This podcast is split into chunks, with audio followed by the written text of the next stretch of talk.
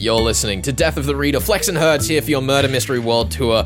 We are here discussing Sulari Gentill's Crossing the Lines up to and including The Thickening today. Thickening. This is our second episode covering this book, and I hope that you have been enjoying it as much as I was. You're not enjoying it anymore, Flex. You've, you've hit a road bump, have you? There was. I want to be clear. I Uh-huh, still absolutely love this Uh-huh. book.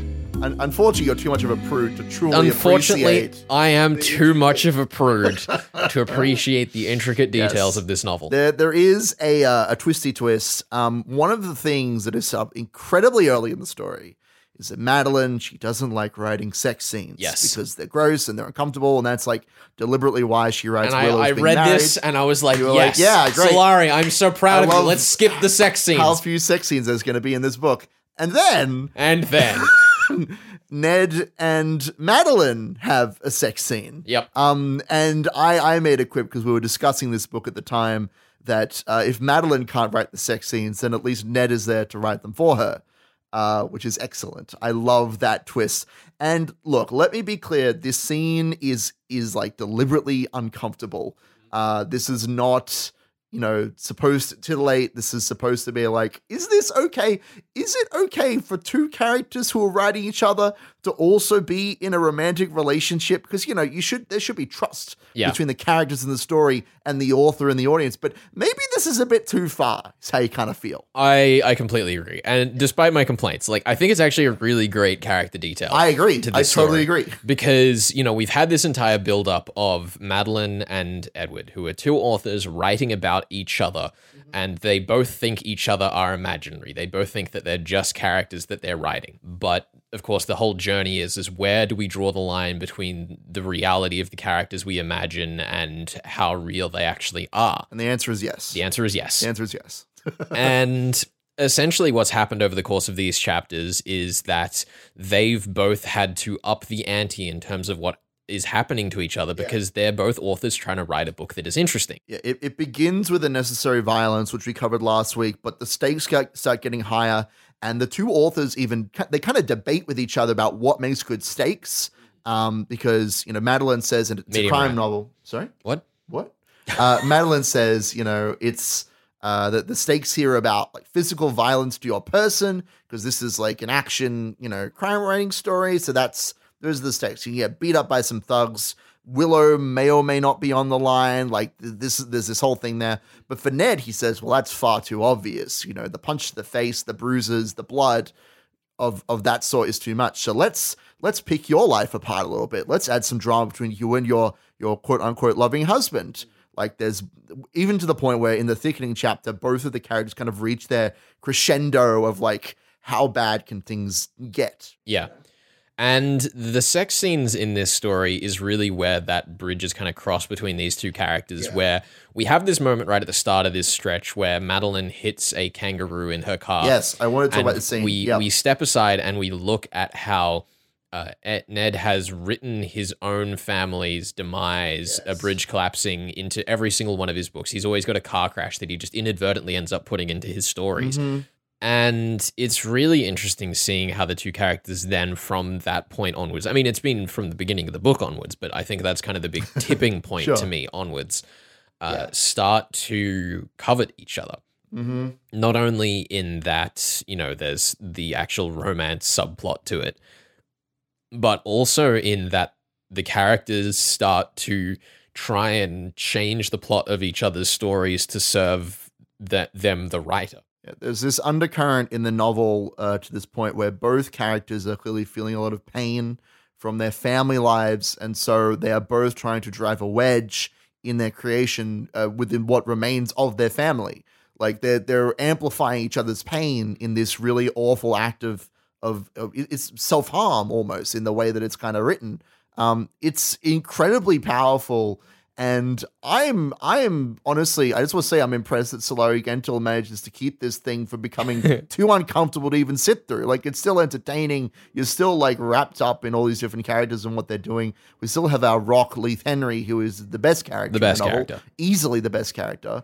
Uh, but yeah, she's she's a great character. There's lots of great characters in here, but the focus is very clearly on the the two authors and their relationship. Um, and yeah, it's this like self-destructive tornado. Um, and even though we don't, you know, have nukes going off, it's not the end of the world. Like the stakes at this point in the novel are just these two characters' lives. Uh, it, it feels like everything, you know. It feels like two worlds are colliding. Yeah, I mean, the line that kind of, I guess, encapsulates it to me is this discussion directly between Ned and Ma- Madeline, where uh, Madeline says, "Of course they are. All books are about the writer. That's Yes. what's amazing about your work is the intimacy you establish with the reader. They hear your voice, they trust it, they allow you to break their hearts and make them anew." the very least you owe them is the occasional interview. I think the the strangest thing about this book is that one of the problems I normally have reading like romance plots and Yeah. you know uh inti- intimacy in stories Is that you're heartless? is obviously. that well yes but so often i feel like i'm just reading the writer's fantasy and that's kind of uncomfortable to me like i don't care what you like to do in the bedroom but the thing that sulari's done here that is really compelling is that she's written a story about these two people who are so clearly doing the wrong thing and she's written a story that kind of embodies the way I feel about these topics, at least to me, as I read it. Because I'm like, this is so uncomfortable and so wrong, and I don't want to be reading this, but that is also the point. you know uh, as you get deeper into this story that nothing is going well each time that ned attempts to collect evidence he doesn't really like find anything he he doesn't find very much that is of help to him Yeah. whereas madeline who is distinctly not in a in a crime fiction novel she's in a work of literary fiction uh, she finds evidence everywhere there's this very interesting kind of dichotomy there where the character who is supposed to be embroiled in this fun, high stakes crime adventure doesn't really find anything to work with. They're just kind of spinning their wheels like, why did these cars get taken? What's the point of looking at the security footage? Like, does this steroid drug ring have anything to do with the mystery? Who knows? Maybe we we have no like strong evidence linking anything.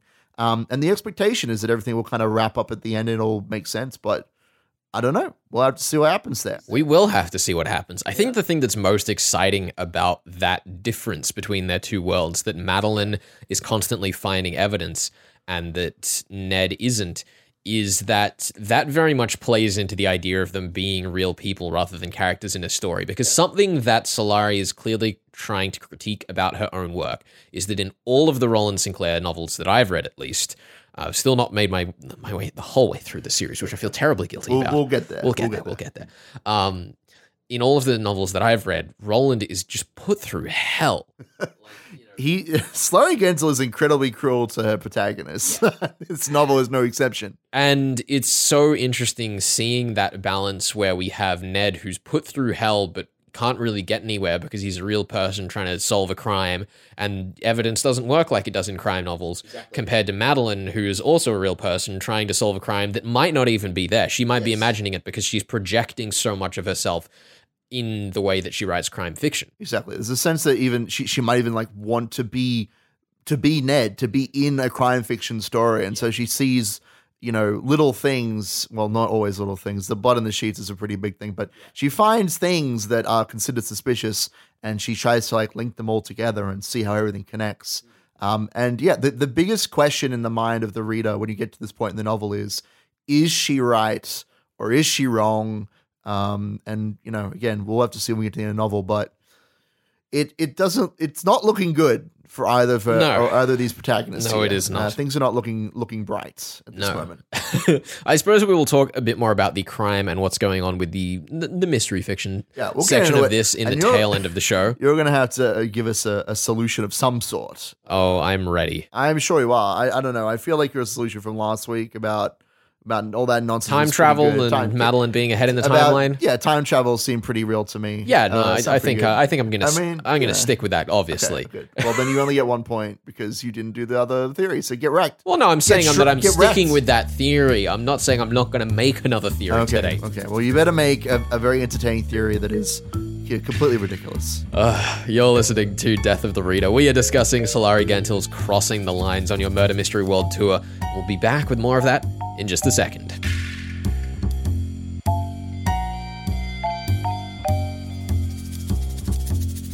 You're listening to Death of the Reader. Flex here with you, and I'm joined by Tim Ayliffe, currently managing editor of television and video for ABC News, and importantly for today, author of the John Bailey series of thrillers featuring a veteran investigative journalist getting uncomfortably close to danger. His latest, The Enemy Within, came out four days ago as this episode airs and features Bailey investigating neo Nazis in inner Sydney. Tim, welcome to the show. Thanks so much for having me. So, before we get into things, Tim, I did just want to say this has been one of the slowest reads that I've had of the entire year, not because of anything wrong with the text. I thought it was beautifully written. I thought it was really well done. It was just a little too close to home in some ways. The big incident that people are most likely aware of that you reference in this book is the AFP raid, which happened both on the ABC's offices over work that Dan Oakes and Sam Clark were doing, as well as News Corp journalist Annika Smethurst. And you were there the day of the ABC raids. How tangible are these fears for working journalists today? Well, look, June 2019, sitting at my desk in ABC TV News Channel, and someone came over and just said that the AFP are in the building. They're they're they're raiding us. What? They were after obviously the source to the the stories that those great articles that um that Sam and, and Dan have been working on. Something that really, really spooked all of us was that there was a power that was written in the warrant that was used to raid the ABC, and it was the power to alter, delete, copy, or add to our files um, while they during the course of their investigation. And that power is what really, really worried all of us. You know, that just, just to think that someone looking, you know, trying to get something from you, as in, you know, a source um, for a story, which, you know, as, as, we all know in journalism is, is super important um, that they're protected. So I have played with that idea that what if that power got into the hands of the wrong person? So that that is what worries you most of all. I mean, we have safeguards, you know, in, in law that prevent, you know, bad things, bad people from doing bad things. But you know, what if, you know, the, the what ifs are what worry us, and the fact that that power existed that is deep, deeply concerning. And that, that's what had me worried. And that's why it's one of the major plot lines of the book. Yeah, talking of that what if character, our opening antagonist is Augustus Stone, a facsimile for racist talking heads around the world, but there's clearly a more mobile player in the book working against Bailey as we go on. Why kind of use an anthropomorphized version of these real fears as an antagonist in the novel? Is that like a necessary tool in the thriller toolkit, or is there more to that characterization of these real threats and this real, uh, you know, danger we see? Look, I'll probably answer the question by like looking at how these people connect and how they operate, because social media uh, and the dark web has really connected people across the world in ways that we haven't seen before. And I think particularly over the last you know five or six years we've seen how um, truth doesn't matter so much anymore to a lot of people. They're looking for people people to blame. They look to the establishment as being the root causes of that, and then you get these populist figures pop up, and they start preying on uh, those fears really and that anger from people. But these people they go looking for each other um, to connect. So if if you're looking for this kind of information and someone dishes up to you, you find someone agree with, you're sitting in a little dark room in Western Sydney, and there's someone on in San Francisco that holds the same view as you. There's someone in Berlin or Oslo or El Paso, Texas, that holds the same view as you. So suddenly, these people that felt so alone are feeling like they are part of something bigger. And in fact, they are still sitting in a little room. They are still a minority, but together, linked in with these people all around the world, which is probably coming back to your question, this is when they feel like they're part of something bigger. And that's why these movements tend to have a real global feel to them and a, and a global reality to them. So in my book, I'm looking at white supremacists, not, not just in Australia, but that have this connection to the United States. I wanted to dive back into Bailey more specifically as a character because you put Bailey through a lot in these novels. And as well as seeing that progress in the book itself, we see a lot of the aftermath of other books in the series too in The Enemy Within. You know, what's the layer of separation like between you and Bailey as a writer and author? Does him going through these tough times help you think through the tougher parts of a career as a journalist? Yeah, it does. Look, you know, John Bailey's not he's not based on me. I mean, there's many parts of him that you know, of course, is is sort of pieces of me, if you like. But he's a construct of some of the great journalists that I've worked with over the years, uh, both you know here and and overseas. You know, learning from their experiences. You know, from how, for instance, trauma has affected you know some of those people. He he is a very real figure to me. So when I do right and put him through the things that he, he gets put through. That that's actually for me, it's a bit of an emotional roller coaster to write, to be honest with you. Yeah. But look, I'm trying to make him as real as possible. Some of the things that he's gone through at the extreme end of things, but the extreme end of things are, are, are, real. They they they happen, and they've happened to other people. Yeah, there's this line, the shining a light into dark places, that I've heard you use, and also pops up a lot in the book. We see John so willing to shine the light in so many dark places through neo Nazis and terrorism and all of the things he's covered in his career. But then there's this personal dark box, this house in Leichhardt that he dare not shine a light into. Why is it so important to humanize Bailey by having this box he won't open? Bailey has, for much of his life, like a lot of people that are work obsessed, um, that really believe in what they're doing, they sacrifice other parts of their life to do that. And I think, you know, John Bailey, he sacrificed the relationship with his, his first wife. Um, you know, that marriage broke down. He's had a distant relationship with his daughter, but he held on just enough to be able to, you know, rebuild that relationship when he really hit rock bottom and was back in Sydney. Uh, in this book, I've I've looked at him wanting to avoid going into that vulnerable place for him. He's the kind of guy that is better when the wheels are still turning. You know, if if he's constantly on the move, if he's chasing something, if he's doing something, chasing a story or doing something that he feels is the right thing to do, he doesn't need to deal with some of those things that other humans deal with, like relationships, like loss. So for him, he's avoided that stuff, and that's one of his flaws. He he he may be good at um, you know chasing down bad guys. He may be good at um, telling other people's stories and helping them by telling their stories, but he's never really good at telling his own. And I think that's what makes him quite human. Yeah, I think there's something really interesting to that idea of. Uh, you know his his flaw being so apparent but also being the thing that drives him. And it's something that's you know very prevalent i think in a lot of thriller fiction. And you also touched in there like the parallels between how he's telling other people's stories but kind of not exploring his own. And through that we also have annie as a character in this book who kind of comes up as his flip side the person who's you know had to deal with their demons after having a similar past in the middle east. The, these other characters they're not there to tell us stories about Bailey. They're there to tell us stories about life. Um, and Annie Brooks's character is a really important one for me in that she's a really um, strong and deeply flawed person as well. You know, she's she's an alcoholic.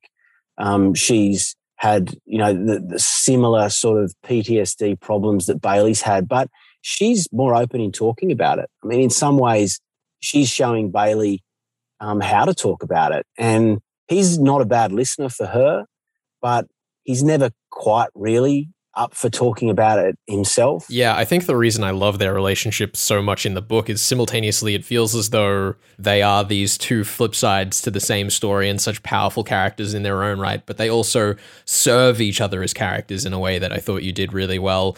Um, there are a lot of parallels in characters who have had similar life paths, like uh, Harriet and Ronnie and uh, Palmer and Harding that I, I will I'll kind of keep light on so people can actually read the book. But I think that I wanted to just highlight that as an example of one of the really strong writing decisions you made going through this book that really helped me carry through it, despite how tough I said as it was, because it was such a great read, but still really difficult in that way. Yeah, look, uh, look, I mean, thanks for saying that. I mean, look, strong female characters are really important to me, um, and you know, you, you, I'm really conscious of the reader, the readers I'm trying to connect with. Um, you know, some people have told me they've read this book in, in two sittings. You know, I mean, Chris Hammer was kind enough to read this for me and gave me a, a ripping cover quote. He said, "Look, I've, you know, I've, I haven't read a book like this in years where I just sit, sat there and the page turned themselves." And I was really, you know, chuffed to hear him say that. Um, and I think big characters help you do that, and not just on the plot line. I think if you can develop those characters that are going to take you along for the ride and that you really, really care about, um, developing those characters is really important for me. Yeah. Well, Tim, thank you so much for joining us here on Death of the Reader. It has been such a pleasure talking with you and such a pleasure actually getting to the end of this book. It was well worth it in the end, despite the, the struggle that it was for me. And I really appreciate your time. You, Felix. Thanks so much for having me on. Tim's latest book is The Enemy Within, the third in the John Bailey series. And we will have links up on the podcast to where you can grab yourself a copy if you're interested. And I hope you are, because it is a really great read. You're listening to Death of the Reader. We are discussing Sulari Gentill's Crossing the lines, and we'll be back with more of that in just a second.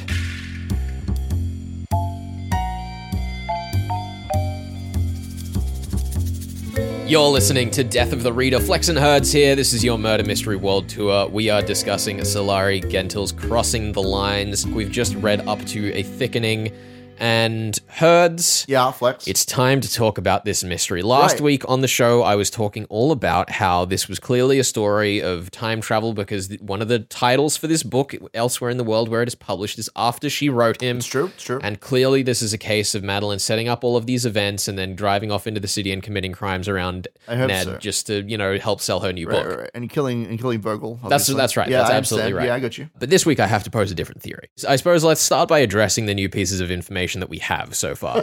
Which pieces? so first of all, we've now found out that Jeffrey Vogel was gay. Yeah, which we've, is we've now found out that Elliot Kaufman, Willow's husband, uh, does steroids and also After the gym, he goes to the gym with his friends. He's got a bunch of buff buff boys and, and also girls, attended the opening event of Willow's Gallery, Yes. despite saying that he wasn't going to, and was seen around the stairwell at the time that uh that Vogel died, Interesting. Which they see on the security fitted footage, and also uh, one of Jeffrey Vogel's co-workers, Peter Burke, who is a journalist for Yeah, Channel yeah. Six.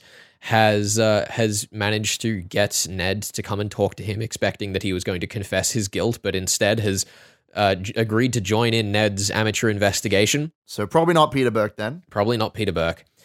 And the thing that I wanted to kind of start with today, Herds, is that I mentioned at the end of last week that I felt like both of these writers were going to write themselves into a hole. And I kind of still agree with that, but I don't think last week when I made that quip that I was quite aware of the way this novel was going to go. Uh, in what way, Flex? How do you how do you mean? Well, because I said uh, that both characters were going to end up writing each other into a situation from which they could not escape. And I thought that was just going to be a literary device because each of them needed to reach a climax and then, uh, you know, move on in their story. So, you know, Ned was going to end up in prison, for example, and maybe Madeline was going to end up with, uh, you know, mental health issues such that she wasn't allowed to continue writing. And I think I was pretty on the money with that prediction, which I kind of I, I kind of made just as a point about the inevitable end goal of this novel being that each author was you know had to reach a point where the other was in strife. Sure, sure. So do you think you still think that's accurate? I, I still think a- that's accurate, but last week when I made the claim, I thought it was just going to be a natural part of the fiction. I thought it was just going to be like the crime novel needs the crime protagonist to end up in a dire situation. But of course, then that means Ned can't write any more about Madeline. Oh no. What I did not expect was that they were going to fall in infatuation with one another. I know, right? It's a great twist. and that they're actually going to write each other into that hole out of jealousy. That is brilliant. I guess uh, my my question is because if two authors write each other, which is the real one, the answer is yes. the answer is yes. I, I would love for you to pose both a theory that is uh, a metatextual one, which it sounds like you have quite handily. You've said, you know, they're both going to write each other into a corner out of jealousy. That's that's fine. But if we were to take that both of these are real stories that happen to real people, yeah. what about Ned? Do you think that there is an actual killer of Vogel? I, I want to get to that after we've kind of dealt with Madeline because I Sure. think I think there's a much more jump in on clear cut explanation we can give to Okay. Ned's story because it's the crime story, right? I mean, for sure. That's why I'm asking it. That's why I'm asking you. Yeah. What do you want to I- I don't know. propose as the like real world answer? You know, For Madeline, I'm just going to say that I, if I was writing this story, would not have an answer in mind. It would be about the ambiguity of whether or not she is right. And I think that that's probably going to be how her story ends. We are not going to find out. You know, if I had to say who I believed more, um, I, you know, I probably would believe Madeline. Uh, I, I don't think that she has a real hand on what's going on, but it's clear that Hugh is at least not telling the whole truth. I, I do want to be clear. I'm not just asking this question because I want you to give me the detective's answer, but also because a huge theme is, you know, in Sulari Gentill's dialogue with the reader, do you believe Madeline? Yes. That is such a big part of the story. And that's why I wanted to ask you, like, do you believe her? Do you think that she's that she's crazy? Has she lost the plot? I think I think so far, based on what we've seen, I, I tend to believe Madeline in that Hugh is not telling the truth about something, and there is obviously a reason for that. I believe Madeline is probably blowing it out of proportion in her brain because that's part of who she is portrayed as a character. Uh, but I, I don't think we'll ever actually get to know it. Now let's finally jump over and talk about Ned. Yay, my favorite character. Because this is the crime fiction Ned? section. There should be a murderer somewhere in here. Yeah. So it, it is very obvious Yes. in the metatextual version of events that Maddie was probably going to write Adrian Barrington, I think his name was, the Uh, Willow's agent. yeah, Willow's agent in as the murderer. But as Madeline has said several times through the story, she doesn't actually know who the culprit is. And even though it, it very obviously was going to be Adrian because of that publishing angle, I think that in the end, it's probably going to end up being Elliot or Willow, but they're going to frame Ned. I will point out that Elliot specifically calls out Ned as a murderer. So it, it seems as though in the thickening chapter, he believes Ned to be the killer of Vogel or maybe of somebody else. Um, but I, I don't know. That's up to you, I guess, who you want to suspect or, or believe is the killer.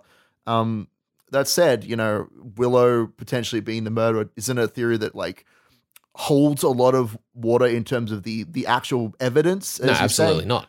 But I don't know. I know if there's any other characters that would fit the bill. But then, if we do what we did with Madeline before, and we just say that we accept Ned as being the real character who is writing things, and he's not a fictional which, character which himself, you should, which you should. then we could probably say that he has been slowly coming to accept that he's been set up by Willow, and that's why he's been writing Madeline as having her loved ones pull away from her.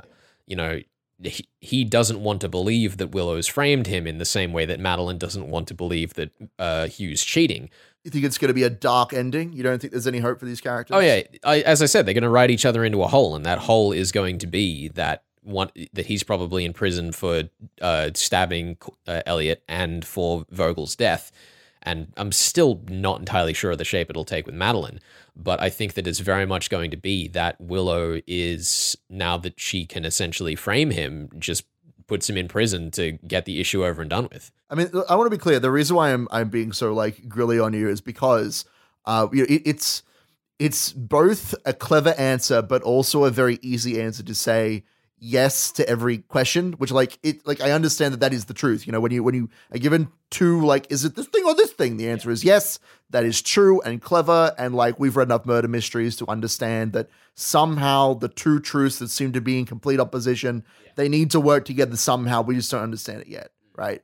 But I do think that with a with a novel like this that is based in like real human lives, um, at the at the core of it, it is important to to dig deeper and to try and look at the granularity of it, look at their lives, both both considering uh, both sides of the coin as real and as fiction, as fantasy and reality, so that we can get the entire perspective on this novel. I suppose the last thing that we should talk about uh, before before we depart today, Herz, before we, we we lay this mystery to rest, is that as far as, as as far as mysteries go, so far, if I'm correct, which I may well be, um, then you know this has been an incredibly sparse mystery, a very very sparse mystery because we see the details being put there as they go. It, it makes it very difficult to approach this novel as a mystery reader, but I think that if you are into mystery fiction so far, then this is still a really fascinating novel to kind of pick apart the assumptions you make when going into a novel. It has a lot to say about the nature of violence and about the authors who put who, who like to write murder mysteries. So shout out to Sulari Gentill for putting herself on blast, uh, which is excellent. Let's just say, let's just say, I really hope that this novel doesn't describe the relationship Sulari has with Rowland Sinclair, because that Oh, no. that'd be concerning. Well, we, you know, maybe we'll talk about that next week. I don't know if we have enough time to. Oh, anyway, I'm very excited to spend all of next week just gushing about this novel. Oh, absolutely. I mean, it's not like I've been containing myself, but Oh, I've no, been trying not. to dial it back just a little bit, so I still have a little bit left in the tank for oh next no, week. I I've been enjoying watching you, uh, not spin your wheels, but just go off on tangents, talk about all the important stuff. Yeah. Um. So which which theory you want to go? with? Do you want to go with the time travel one or this much more concrete one? if I sarcastically say this time travel one, are you going to hold me to that and withhold Yes, points? Okay, well then I'll say this week's theory. Damn it! Almost got him. Almost got him. Oh, I was this close to catching him. In a in a sarcasm trap. A sarcasm prism. Prism? Prison. A sarcasm prism prison. Somebody make that. I'm gonna make that. That sounds like a thing I could put That sounds like a good story. mystery novel. Sarcasm prison. Prison you're listening to Death of the Reader. We are discussing Sulari Gentill's Crossing the Lines. We will be back next week discussing all the way to the end of that novel. Hope you get the chance to read it before you join us Please then. do. This has been your Murder Mystery World Tour on 2SER. We will see you then.